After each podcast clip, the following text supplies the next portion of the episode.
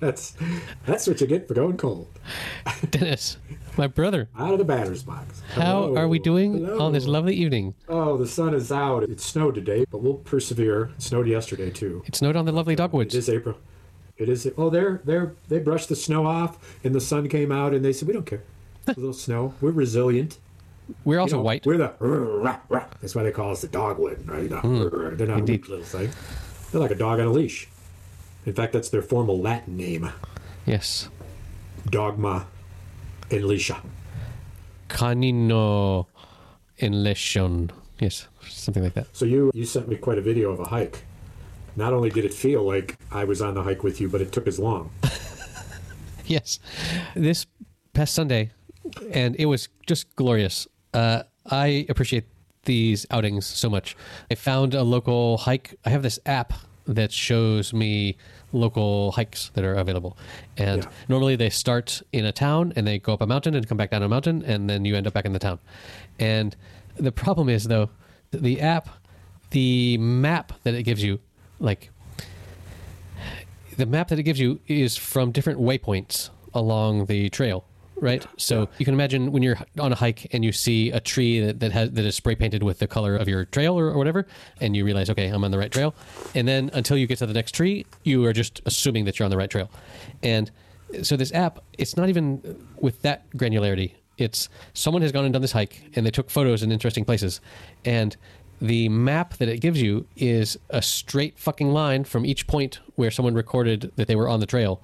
So you end up with this sort of pseudo map that says, okay, in general, we're going to go from here to here to here to here to here. But then. As the crow flies. As the crow flies. right, but it's not as the human hikes. So, so the problem is, I've got this app that is telling me my current location and is showing me the map, and so when the trail veers off in one direction to go around a big obstacle or something, the app says, "Alert! Alert! Alert! You've lost the trail! Alert! Alert!" Oh, no. Oh, and no. And so this gives you all of this, all of this annoying. doubt. You didn't keep it on, did you? Of course, I have to see where the freaking trail But goes. not the whole time. You obviously could probably True. bump from tree to tree, but True, you but- want to but- lose your internet, perhaps. Right. No, but what happens is you're walking along the trail and you get to a fork, and and You say, "What the fork is this?" Now, what the fork do I do? and my kids who got in the habit of going ahead of everyone would call and say left or right and i would open up the app and i would be like our next waypoint it looks like it's to the left so i guess we're going to go left here and anyway it, it was an adventure and there was one point where we hiked for about 20 minutes in the wrong direction Oh, and then we got to this we got to this road and we were like oh look a road C- civilization there ain't a road on the map. and then I looked at the map and I was like, oh no, we are not in the right place. So we had to hike back another 20 minutes back to the place where we were. But it was super cool because I live in this amazing place where there are these mountains and caves and shit. And this was, we actually walked right by, I must have discussed it on a previous episode, but uh, this place where there are these ancient, ancient cave paintings from 20,000 years ago Yeah. where, where Yeah. clearly someone someone was gifted enough and I guess trusted as the spiritual leader enough to not have to be hunting all the time, but to be the spiritual leader and to be able to go and paint these things on these caves. And uh, it's just wild. So Yeah. any ca- any little cave that we see, like you can easily caves? there are pretty there there were several caves. Huh. And Caves are. and there was one that was just like this little sort of room. It was probably 10 feet by 10 feet, was the square footage. we, called cavage. yeah. Square cavage. square cavage, yes. And it was just this little sort of hollow in the rock. And we went in there, and like, it's so easy to imagine someone 50,000 years ago seeking shelter there, or Yeah. any manner of bear or whatever that, Makes, that it just makes to. such good sense. right. And Right? it's I mean, it's this would be good. Right, exactly. And it's it lets you not communicate but empathize with people from another time in Perhaps a way communicate. Perhaps communicate. If you would open yourself up to it, perhaps communicate. Right. Perhaps. maybe I was trying to communicate and they were the ones that were closed. Just saying. That well, right. You could see them sitting around the campfire roasting some rat and Right. saying, "You don't believe in that stuff, do you?" No, man, it's honky. No one from the future will ever be able to know Right. what's going on here. Exactly. And Possible. that was pretty cool. And also just Yeah. just I love my kids when they are home, they're all about I need my screen. I want my iPad. I want my TV. I want my whatever, and Yeah. Yeah. and it's hard to get them to do anything I else. want my I want my MTV. exactly. I want my MTV. Right. The modern version of that was I want my Is that iPad, YouTube. what? Yeah. I want my Siri? no. No, They- nobody wants Siri. I just heard listen to that the other day. Jam do it. So I have I have. Hold on, I want to complete my hike story. But more on the hike. More on the hike. So back to the hike. it's Sorry. just glorious for me hike do so. to be out there with my kids and they are running around and trying to find who can find the bigger rock Yeah.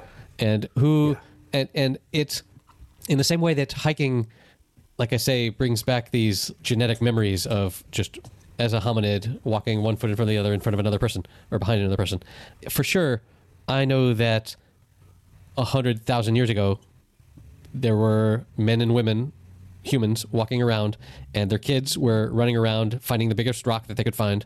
And it's just very, it feels so fucking natural in a way that I find pleasing, in a way that Yeah. the latest video game is not. Yeah, yeah, just the just the breathing of the fresh air. The I take my grandkids out and we walk. We went through the park the other day. I had a stroller, which wasn't built for the rougher paths, but it's what we had, and she wanted to do it, so we did it.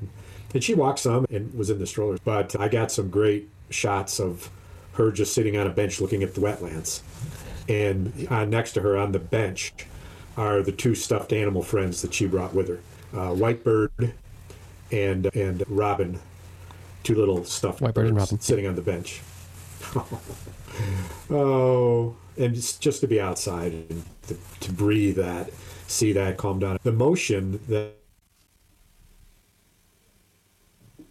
that water that mesmerizes you, or the movement of clouds, or in the case of in a forest with a view, the uh, movement of the very tips of the trees in the wind, and that motion, which is surrounds you, and is also each of the trees in their own peculiar motion.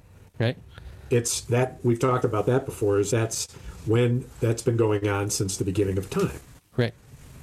That, that that's why people go and stare at shit because it makes them feel better. Exactly.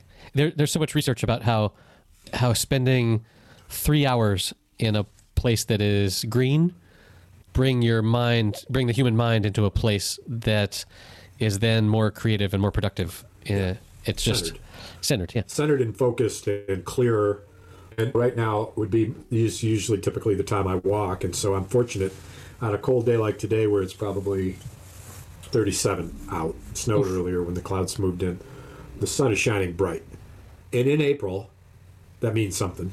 It's not July, but the sun is warms, and particularly when you get down into the into the woods near the wetlands where you're in a in a more of a protected spot like a valley in mm-hmm. the middle of the woods. So we got lots to talk about. You finished the new pope, my word. Hold on. Um, one, one more thing you mentioned about being surrounded by woods came to me is when we stopped after we had gone the wrong way and we had made it all the way back to where we had turned wrong. That was when we decided to sit down and eat our sandwich that we brought. And I opened up Google Maps uh, just to see where we were, and the entire fucking screen of Google Maps was just forest. With, with our little pinpoint in the middle, and I was like, "Wow!" Like the, the satellite map of where we are are? is we ain't nowhere. Right. It was just Some fantastic. powerful stuff. Yeah, man. Yeah, tree's been around a whole lot longer than us. It's their damn planet.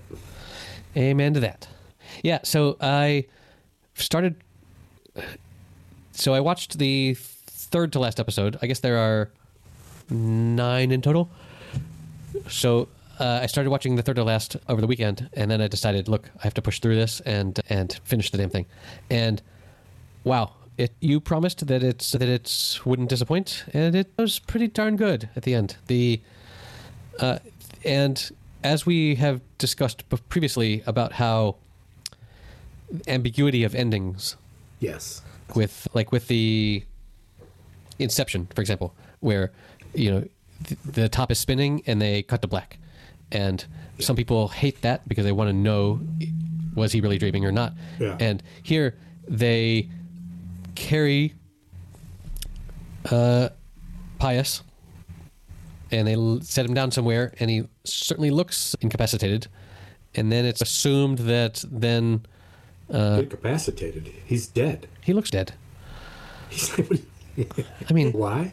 Wait a minute. This isn't ambiguous. why why is he dead? Pius dies. Pius dies at the end of the new pope. And that was clear how. He dies in ecstasy. He dies in ecstasy at the hands of his followers. Okay. It was a temporary return, and he died as a partial reincarnation of Jesus Christ. That's that wasn't ambiguous to me. Uh, it it wasn't exactly three days, was it? No, he had a week. Okay, Oh, interesting. but that's my interpretation. I'm not. I don't know that I'm necessarily right about that. I suppose other people. I suppose there's probably thousands of words written on blogs about just that very ex- uh, assumption on my part. Or it's not an assumption because I wouldn't assume. It's my conclusion. Yeah, Um, and I'm convinced. First of all, the writing was tied up in such a bow that there can be no more series on this in this universe. I'm pleased Well, with that. Oh, in this universe, although the, the Although Voiello could, the- man, I would watch another. I would watch another series of, of Voiello's papacy because How about the baby that Pius miracled into the world True. is becomes a young priest and starts to show the very traits of none other than guess who? The young pope would be worth it. Viola in in, in his nineties. no, yeah, Voiello is aside from Jude Law the star of the series. He's just amazing. As yes, as and as it turns out, he is the most honest of anyone there.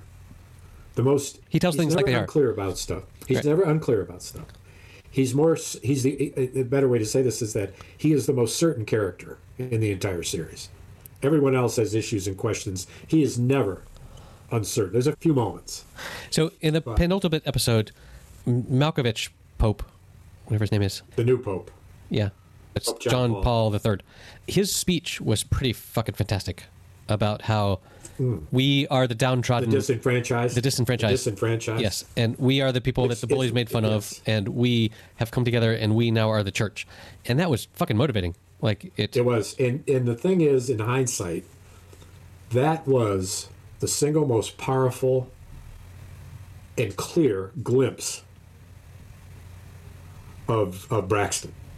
yes, That was His most honest moment. honest moment, yes, I agree, and and it was so powerful. and it was nice to get the backstory on how his brother died, in accident or something, but and it was Did you ever have any doubt that the box he reached for was heroin? that is never explained. Yes, it was. Very clearly. Shall I bring you your box? How did his brother die? His brother died because he was so high on heroin. He's been on it ever since. That's not a. That's not a mystery. That's It was never explicitly said. Yes, it's explicit.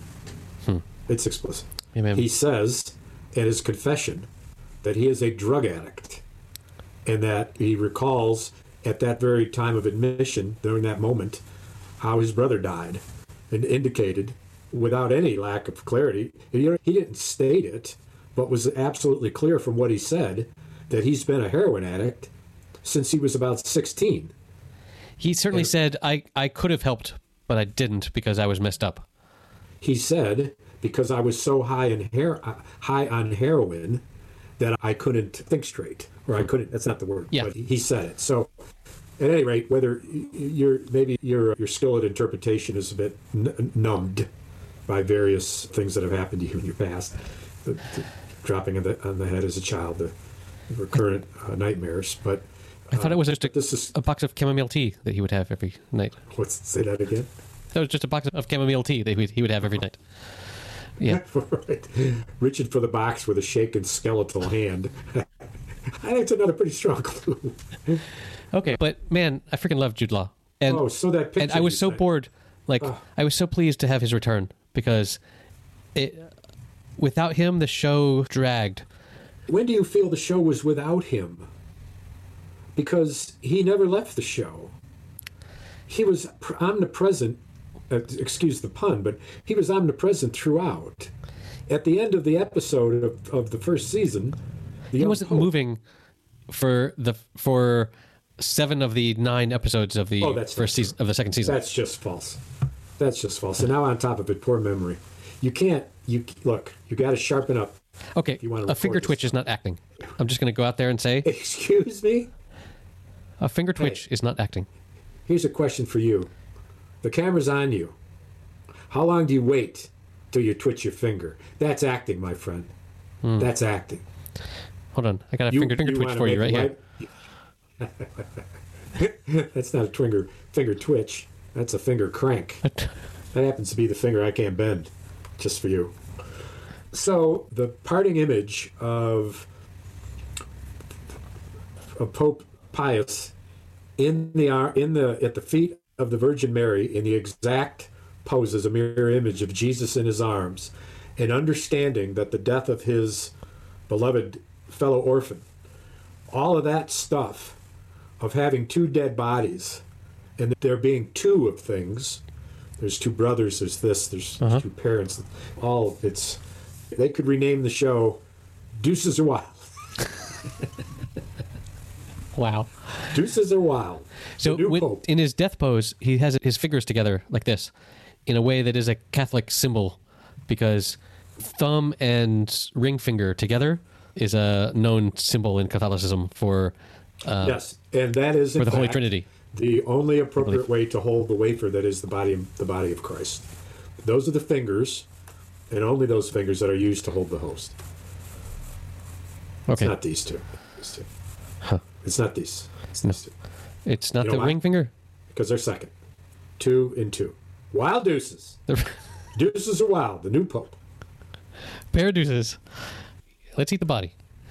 Uh, But the but the and so anyway the you said you wished he'd come back and so I have to comment that I, I, I find it strange that your imagination wasn't rife with the notion that the Pope who ended episode one in a coma wasn't lurking in the background like an ominous deep bass that you knew at any moment was going to reappear. It was like a humming sound to me. I mean, It was there. the fact that it's a coma means that it's a comma in the screenplay. Yes. And that he won't soon be making a dash. And that's all I have to say about that. Period. Exactly. Full stop. Yes. The uh, like I'm glad that it, that he came back, but so remember my concern about the Islamist folks. That payoff was pretty clear. Although by clear, yes, something happened, but I don't really understand why some terrorists took a an elementary school class hostage You don't. and what they were Their- asking Their for. demand was simple one of two things deliver us Pope Pius or deliver us his body. That was their demand. It was simple and straightforward. Isn't that just one demand? It's two demands. It's deliver us Live dead or dead? alive. Wanted, dead demand number one. Send us Pope Pius alive. Number two, just in case number one can't happen, parentheses, see above, end of parentheses, bring us his body. There's an excess of punctuation in this episode, I believe. Hey, Ellipses. so you're going to post that picture you sent me of the of the two popes and the the wonderful paintings was just, juxtaposed uh, behind them as the background. That was just a, a, a moment, and the whole show is full of these moments of people positioned in front of. It's one of the most creative things I've ever seen, both by screenplay and the entire the, the story itself. The story itself is just the most fucking creative thing I've seen. I And- saw the remake of The Godfather, the third Godfather, the other day, renamed Coda, the death of uh, Don Corleone. It was recut, Okay, not remade. It was recut. Oh, okay. It was recut. Although I suspect that there was a new scene inserted with Al Pacino, which was the closing scene. But uh, my point is that in that conclusion, concluding episode, they had a pope who was murdered.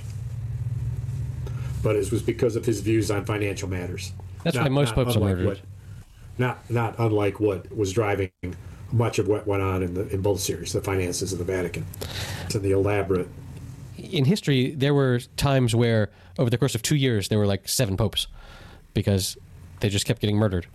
Yeah, it's, uh, yeah. I don't like this pope. Those were the days. Let's kill him. Those were the days. Yeah. Uh, and how do you feel about Esther's uh, conversion or agree, So agreeing Esther- to be when you know, to help the bad yeah. guys. So this is my take on Esther. That's a good question because the, the change in Esther was extraordinarily sudden. and I knew as soon as all the terrorists stopped, started taking off their hats, I saw her blue eyes, and I was like, "Oh, Yes. Esther, that's you, baby." And the moment when she lost it was when she murdered the old lady on the old lady's balcony, Yes, who the Pope brought back to life with a twitch of his finger at the exact same time that Pope John Francis died of a, a, a drug overdose planted by the ambassador, who is quite a character, by the way. We haven't spoken about the ambassador. He's always eating fucking mussels. Oh, Always eating mussels. you, you mean Ambassador? He's he's the cleaner upper uh, He's the yes, guy that makes shit happen. yes, Yeah, yeah. He's, always the eating clams. Yeah, he's a He's the fixer. And what a it's a great scene at the end when when he says, "Now that's all over. What am I going to do? Life is just going to be boring." I'm tired of all these fucking married. He says. Does he? Yeah, he says I'm going to go to Korea. I think he says. There's some action happening over there. So Yeah, right. yeah, um, it's, it was I, the the interviews. You do you watch the, the behind the story interviews after every other show? no, I literally finished the last episode and then So you know the they phone. have you, you must scan through the commentary that they provide. I don't know that, that my commentary- HBO system shows that to me, but I'm aware that are, that there are series that have that available, but I have not Well, seen this any. does. Okay. This does, and and I suggest you missed it. Not that it doesn't have it for you. I can't imagine them removing that from a subscription. Wouldn't that be expensive? To figure out who has it and who knows. And, don't you, well, anyway, doesn't matter. But my point is this: the interviews with the director and the creator and the writers are astounding Nice. with what they say. Now, I, I don't care. I don't much care to uh, listen to them at the beginning of a series. I just want to be mesmerized by the story and the characterization. I don't want to analyze it. But upon its as this has been my second and third viewing, then I will listen to that. Yeah, I used to. I used to have some TV shows where there was a there was a video you could watch after each episode that was like as long as the episode, where it was just the people talking about it. Oh. and uh, I also have some TV shows like um, Better Call Saul, uh, which is on your list after Breaking Bad. I've heard about that. because it's a it's a prequel, but anyway, um, and they have Prequel to Breaking Bad. it's a prequel to Breaking Bad. Yes. Oh, really? Yep. I didn't know that. and they it's made by the same people and they have this podcast where they after each episode they release a podcast talking about the particular episode and the editing choices and the shot choices and and they have the if there's an actor that particularly was important in that episode they have them on and they talk about how they made these decisions about this and whatnot. And what's fascinating is that they record them all out of sequence. So like they could be recording the one for episode 9 before the one for episode 2 because like it's all been shot and they're just like trying to so coordinate yeah. people getting together to talk about a particular episode and it right. but it's super fascinating i i love that particular podcast i will put a link in the show notes at happyhour.fm slash 107 107 yep Yes. Now. Wow. And what you also you what else did we exchange? Did I send you anything? I don't think I sent you much. Oh, I have an update on my truck. You wanna hear this? where is your truck have you bought the truck is it black or is it green the the day before I was to go test drive it and take it, so I could take it to my garage, yes which was all prearranged. They called me and said uh, we have bad news.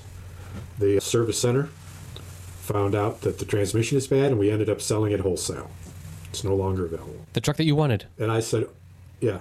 And, that I you said, that that you had total rights to to buy, and they sold it. I was first on the list. That's all. That Right. was the only commitment. Now, what I said to him, what I should have said to him, what I should have said to him was, "Oh, so what you're telling me is that somebody who works in the service center knew somebody who needed a truck, and that person beat me in line." Oh, baby. Is Yep. that what you meant to say? I, I didn't quite understand what you're saying about you sold it to wholesale. Do you want to show me? Uh, so a little while later, I called purposely and, and hoped I'd get somebody else besides this guy, and I did. Because he was off. I understood he was off. And I said, hey, Bob, uh, this is Elliot. Can I help you? Hey, yeah. Hey, you know that 2009 Tacoma that was under in the service that you've been waiting to get out on your lot now for a few weeks? He said, oh, yeah. Oh, that. Oh, yeah, that truck. I said, yeah, so it was in the service center. And he said, "Oh, like he didn't know." And I said, "I guess what? It went to wholesale." And he said, uh, "I don't know." I thought, The fuck you don't. You know, Lying this service center's guy's son, looking for a truck, said I can't find a used Toyota Tacoma anywhere. And You got had the, so the perfect truck. You had your that's part. But this is all prize. suspicion. This is all suspicion. no. Part I think it's it's all conspiracy. I think QAnon got up in there and was like, and I was suspicious because in the pictures of the truck had pizza boxes in the back. right? That's Yes, Hillary They seem to needed that. The children. order. Hillary needed that to move the children prostitutes to the to the pizza parlor. And Listen, man, this is what I this is what I noticed. The pizza boxes in the back of the truck. It had all the some all the anchovies from the pizzas were removed from the pizza, and they were lying on top of the pizza boxes, and they looked to be like Egyptian hieroglyphics. Now you tell me, I know they said something. I know they said something. The anchovies are speaking to me. if it wasn't a pentagram, I guess the what could it what could the hieroglyphs mean? It could be conjuring the ancient pharaoh of the Tacoma lands, or Tacoma, Tacoma. right. That sounds like something that, that a devil worshiper would chant before the fire. Tacoma. So this is what I did. I held my phone in my hands, and I said KBB, KBB, KBB, KBB, again and again and again. Kelley Blue Book, Kelley Blue Book, Kelley Blue Book. uh-huh. Opened up the app Does that and said Tacoma, Tacoma, Tacoma, and up on the screen comes what? Not a 2009 Toyota Tacoma four-wheel drive access cab, under 150,000 miles, but a 2011 Oh Toyota Tacoma four-wheel drive access cab. Tacoma, and Tacoma, to tie up a story, which this is why I know uh, this is the truck. It's green, Fuck so yeah! I will become an honest man that I have in fact a green truck. See, the universe It all comes together. dangled this truck before you, and you were salivating, and then the universe took it away because Salivating. it knew yes, that's to a, give you, You know what? your true love. God salivates. God What? salivates. God salivates. God salivates. What do you think rain is? Oh, Right. I saw. I got to tell you this. I've seen this movie before, but I never watched as much of it as I did last night when I was channel surfing. It's Jennifer Aniston and Paul Rudd in a yes. comedy where they leave high stress Manhattan lives and go live on a commune. And the dude who is the guru, Yes. who of course isn't a guru. Oh, yes, I've seen this movie. Yes, there's a few things that struck me about it. One, Paul Rudd is just so funny to begin with. I adore this- the this- fuck out of Paul Rudd. I want to be his friend so bad. He's very funny. And the thing that I want to draw your attention to as a as a digital master is the, how they digitized the guru's hands as he played amazing guitar, and how absolutely seamless it was. Rougher than it is is now because the movie's a few years old. But that was This movie is called Wanderlust, yes. 2012. One year younger What than your future truck. Yes. Oh, I've anyway, he's it's all of this it's all of this mantra stuff, and the guru is is saying that he's screaming out the the terrible things in the world that he hates, and he's emptying himself of the nastiness of the terrible things, and he's yelling out famine and, and war. Paul Rudd is just stuck in this mediocre set of of things that make him mad, and he keeps footnoting them. With, and, and Jennifer Aniston is funny as hell in the look she gives him and says, "You're doing great," because he knows he isn't, she knows he isn't, and the guru's the guru keeps yelling at him and says, "No, you've got to be more more more universal." And he tries, but he can't get out of the fax machine doesn't work, and and the coffee maker is is on the bus. Right. And I enjoyed it. that's Paul Rudd is the perfect everyman. Yeah, Like he's he's cute enough to be the rom com primary object, and as long as but he's a short actress. but he's silly enough to be you can as a male viewer you can identify with him. Yeah, and he's a good actor. He's fantastic. he it's hard to be funny when you're just you're, you what's happening is funny you you don't want to be funny. Your character's funny you don't want to you're not going to say funny things or try to be funny it's just what's happening is funny and the take on that i mean the scene when he's in the bathroom on the toilet and everybody decides to join him somebody says, "Oh," the woman comes in the bathroom and this dude is talking to him, borrowing his car, and she says, "Oh." I didn't interrupt. I didn't interrupt any man time, did I? And he looks at her and says, "Actually, it was me time." nice. He's gonna take a dump. He has a Oh, he has a great series. It's on Netflix, which again you are not yet enabled with. He has a great series called Living with Yourself, and it's it is you know how Michael Keaton did that movie called Duplicity, where he was able to clone himself, Yes. and there were a bunch of people. Five times. Yes, so this Living with Yourself series Well, four times. There were five of them. yes is this it's your typical he's upper middle class dad guy. I guess he's i guess they're trying to start a family. And he bumps into some friend from college and his friend from college who used to be a total loser is like the head of some big corporation or something. And he says look man all i did was i went to this one spa where they have these korean folks that did this thing to me and now i'm the most centered productive version of myself. And so Paul Rudd goes to this goes to this place after a while after feeling like boy I'm in in the, in the way that Paul Rudd is so perfect at feeling like a loser like projecting this I'm wealthy but I'm also a loser uh, way of being he goes to this place Right. and it turns out that what they are doing is they are cloning and adjusting some DNA and they and then they re- release the clone that has the exact memories of the person that came in. And then they murder p- the person that came in. And Oh no. with, look okay. That's a twist. hold on. I, I want to go back to this. But and so when they do his something goes wrong and both of them survive. And Oh. they both go back to their home and they both are like Oh, who are you? What are you doing with my wife? Why do you look like me? What the fuck? And the client literally pays the company to kill his former self. They don't know that. They walk in and then they feel like they come out as a better person. And the fact is, Oh. they're coming out as the clone that has been improved, and the person that went in is killed. By whom?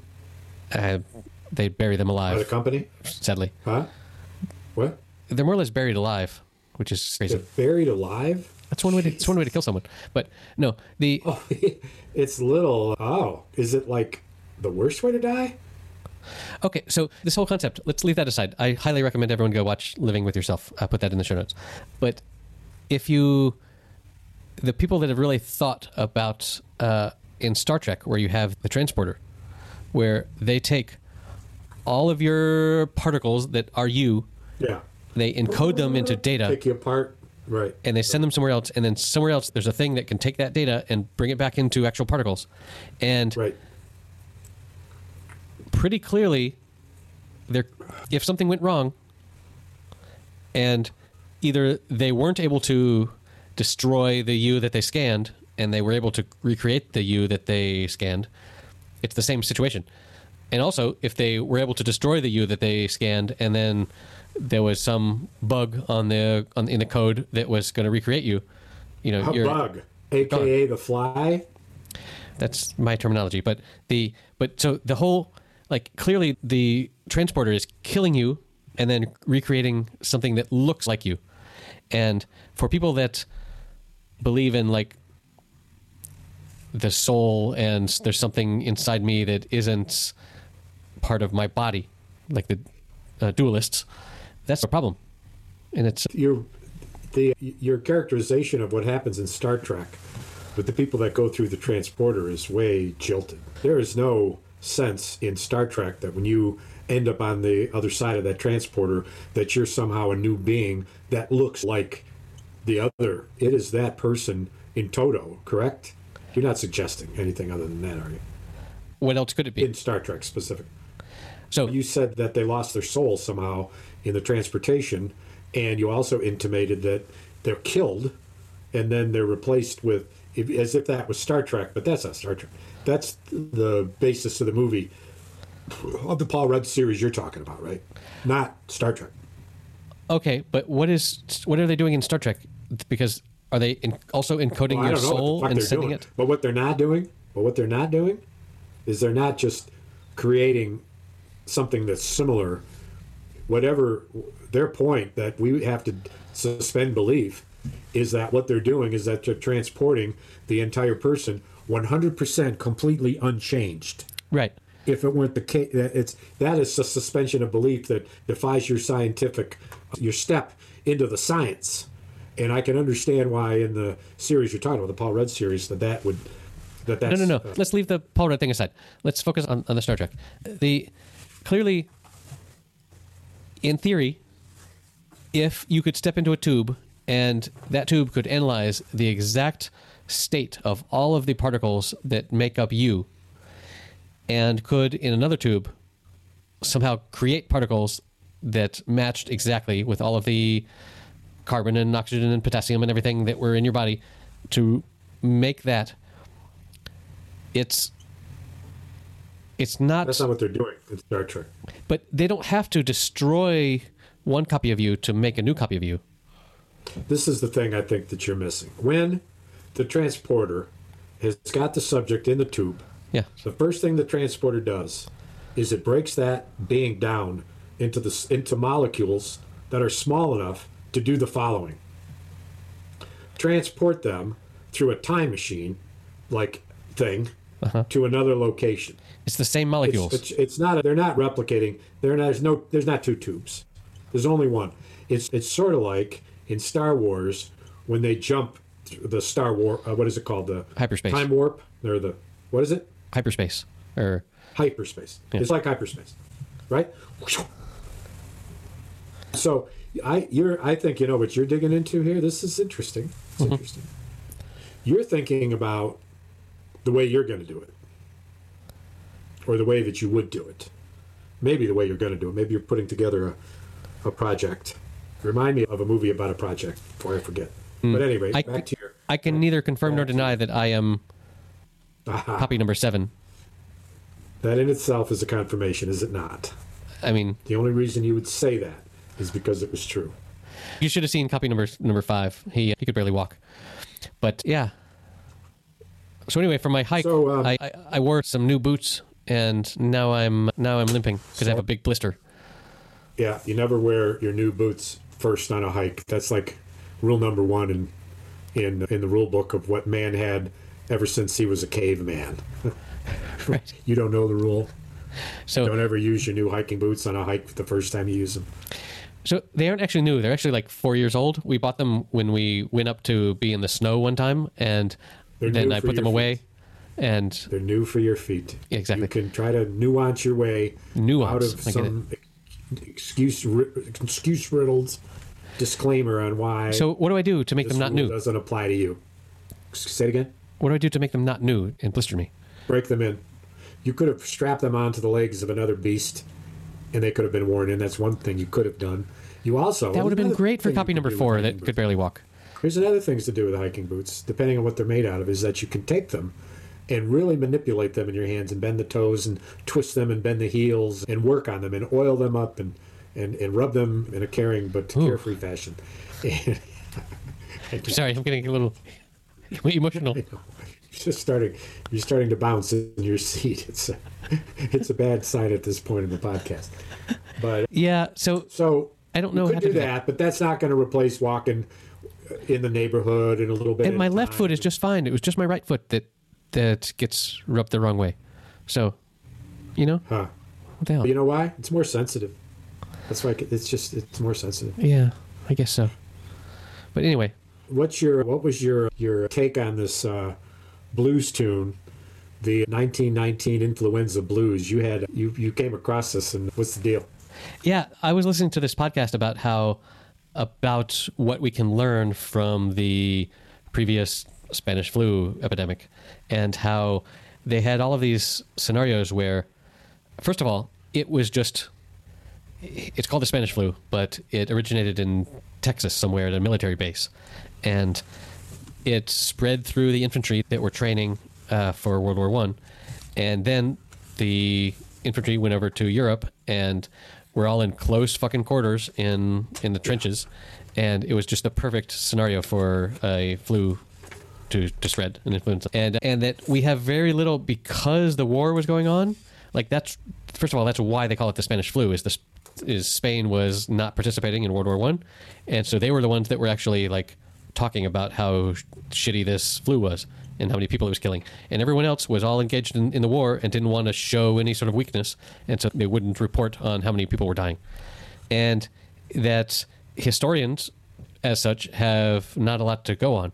But one of the inside glimpses at what it was like to be just a regular old person that was seeing their loved ones die and potentially dying from this flu was these blues songs. And I sent you one of them. That is this song about the 1919 flu that that was killing people all around, and it was just it was just terrible. My It was 1919. Men and women were dying with the stuff that the doctor called the flu. People were dying everywhere. Death was creeping all through the air. And the groans of the rich sure was sad. amen. Well, and right away, My great grandfather Right died away. in this. really, Epidemic, yes, you told me this. My mother's away- grand, my mother's father's father died in the epidemic. and they're lamenting here in just the opening lines the discrepancy between the rich and the poor and in our world current Thank God we've solved that. pandemic we would be talking about not so much we could be talking about rich people but we're also talking about politicians some of whom aren't rich but it's more political than simply financial but the idea that the groans of the rich sure was sad because they were dying too it's uh who and who who recorded this I sent you uh, woman this. The singer is a woman. It is Essie Jenkins. Yes. It was God's almighty plan. He was judging this old land. North and south, east and west, it can be seen. It killed the rich, killed the poor. It's gonna kill just a little more if you don't turn away from the shame. Down in Memphis, Tennessee, the doctor said it would soon be. It's a few days, influenza would be controlled. Dr. Sherman, he got had, sent the doctors all home to bed, and the nurses all broke out with the same. Yeah, baby. That's a story, man. It's a great, got, great uh, fucking song. CNN right now. It's it, this. A hundred years later. of yours is- A hundred years Yes. later. Fuck. Maybe in a hundred years it won't be the case, but I don't know. We went from riding on donkeys to having fucking HD video cameras in our pockets. But the influenza is still kills us.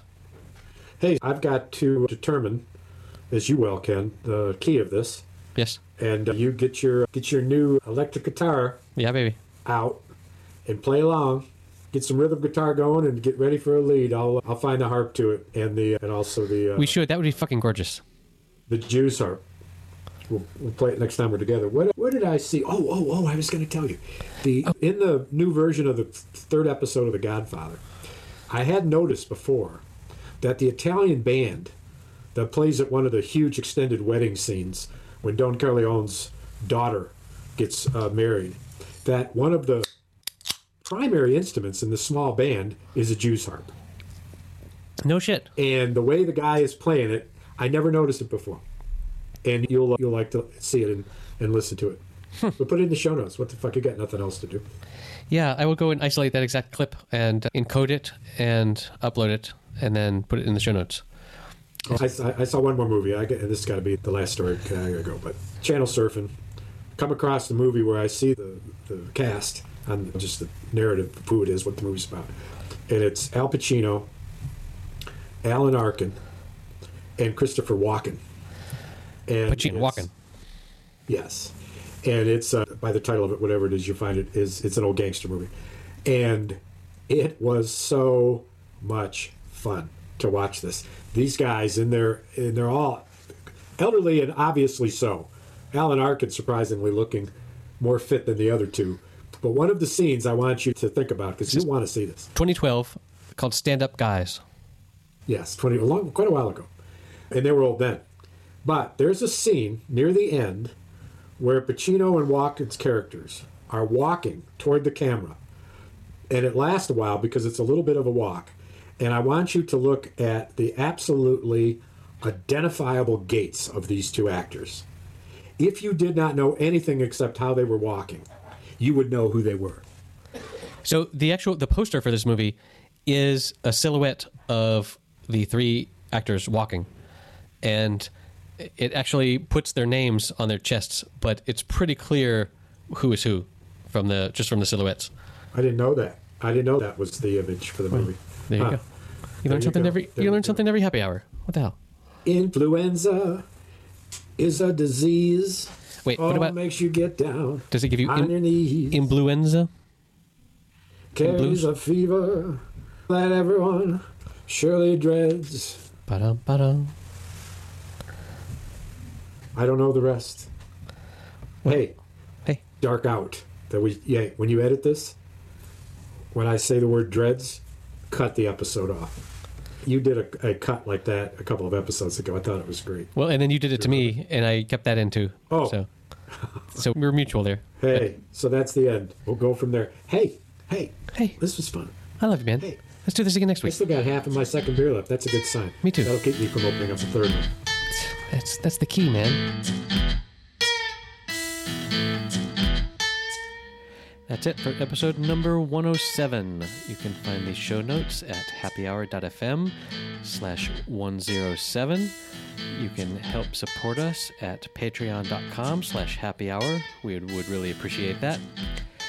And just go out and have a lovely spring. It's going to be a difficult year, but we'll see. We'll see you next week.